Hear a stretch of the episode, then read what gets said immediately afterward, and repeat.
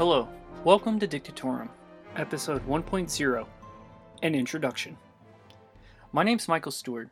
In this podcast, we'll take a look at some of the world's most notorious dictators. We'll also look at some dictators whose names you might know, but whom you aren't really familiar with. Whether they be mass murderers, and most are, cruel torturers, or those who just lost power as quickly and brutally as they gained it, we're going to examine all kinds. I started this project because of an idea that I've been playing with for a couple years now. You see, I don't know that much about dictators. Sure, I've heard names like Stalin, Mao, Hitler, and Pol Pot. I know some about Joseph Stalin, and I think that knowledge about Hitler is pretty widespread. But how much do I really know about any other dictator? The answer is next to nothing. At most, maybe, oh, they were bad. They probably killed a lot of people, maybe tortured some people. Needless to say, it's a rather uninformed view which I personally would like to correct. And the only way to correct this narrow viewpoint is to get to reading. So I wanted to study some of history's baddies. I've been an avid consumer of history podcasting since about 2010, so why not turn some of my own reading into something that other people might enjoy as well? A quick search on iTunes when I first started this project didn't bring back any returns. Well, why not give it a go? According to Merriam Webster's dictionary, the word dictator is defined as A. A person granted absolute emergency power, especially one appointed to the Senate of ancient Rome, and we'll explore this definition more in just a minute. B. One holding complete autocratic control, a person with unlimited governmental power. Or C. One ruling in an absolute and often oppressive way, such as fascist dictators. The origin of the word dictator is Latin, meaning one who gives orders. According to Roman historian Livy, the first dictator was a Roman consul named Titus Lartius in 501 BC. Because Rome had a political system where two men were named consul and given equal executive authority, sometimes their objectives and ambitions were at odds with each other. The creation of the post of dictator, wherein one of the consuls was given ultimate executive power, was originally intended to be used only in emergency situations and for a limited amount of time.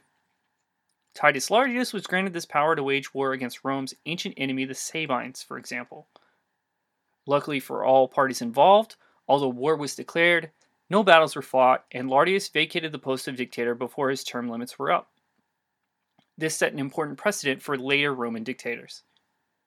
Perhaps the most famous dictator in the Roman Republic, until we get to Caesar, was Cincinnatus. Although he lived in self imposed exile from Rome, for opposition to rights for the plebeians, Rome's non noble citizens, when Rome came into crisis in 458, Cincinnatus was given the dictatorship to try and save a Roman army from sure defeat. Famously, he was found working on a small farm when he was informed of the appointment. After defeating the enemy and saving the Roman army, Cincinnatus returned to Rome in triumph, and then he retired back to his farm, thus cementing his legacy as the ultimate example of civic virtue. The story is likely some kind of truth cobbled together by a whole lot of exaggeration, but this is a story that's popular in Rome when the next famous dictator arrived, Julius Caesar. Caesar took control of the Roman Republic and had himself declared dictator for life before being murdered by the Senate in 44 BC.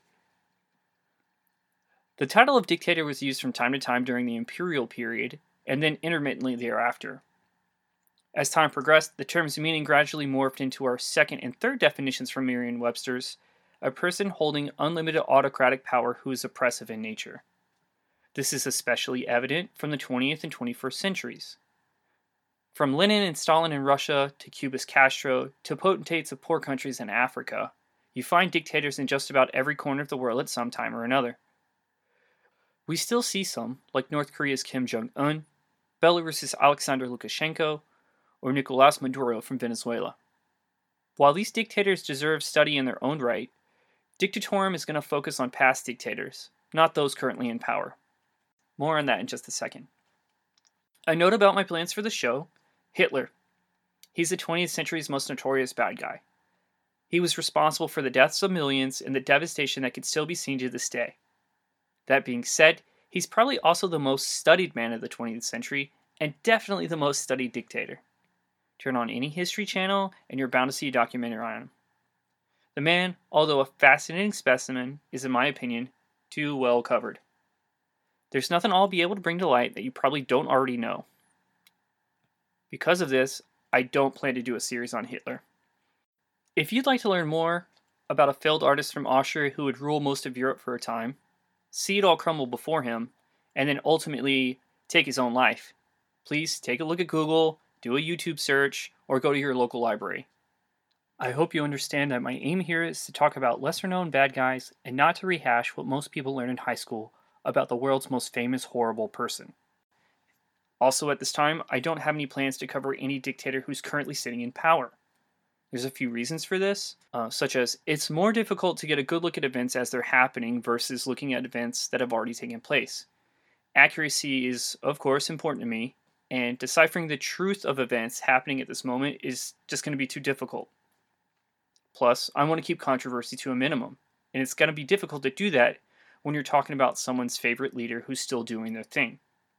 As horrible as many modern day dictators are, they still have some support in their country. I'm not trying to put large segments of these societies at odds. Thirdly, as we've seen with the execution of Kim Jong un's brother in Malaysia, or the mysterious death of Russians in the UK, these dictators can reach out and do horrible things to people. Now, while I have no illusions that I or this podcast is important enough to warrant some kind of hit squad, less intrusive and yet still devastating methods to hurt people are out there. Think identity theft, computer hacking, harassment, the like. It's just not something I'm interested in bringing upon myself. Call me skittish if you will, just not going to do it. That being said, we're going to cover some people who have been in power until just recently. They likely still have supporters who would like to see them back in power, but the dictators I've chosen to cover are all dead at this point or in prison, so at least that can't happen. Next time, we start a series on our first dictator, a mad dog who held control of his country for decades, who expelled Western powers, created nationwide committees to handle any and all government business, who clandestinely supported just about any revolutionary cause which was antagonistic to the West, and who underwent a crippling sanctions regime. Unfortunately for him, his country rose up in revolt during the Arab Spring. He and his regime were dead nine months later. Join me for the life and times of Muammar Gaddafi.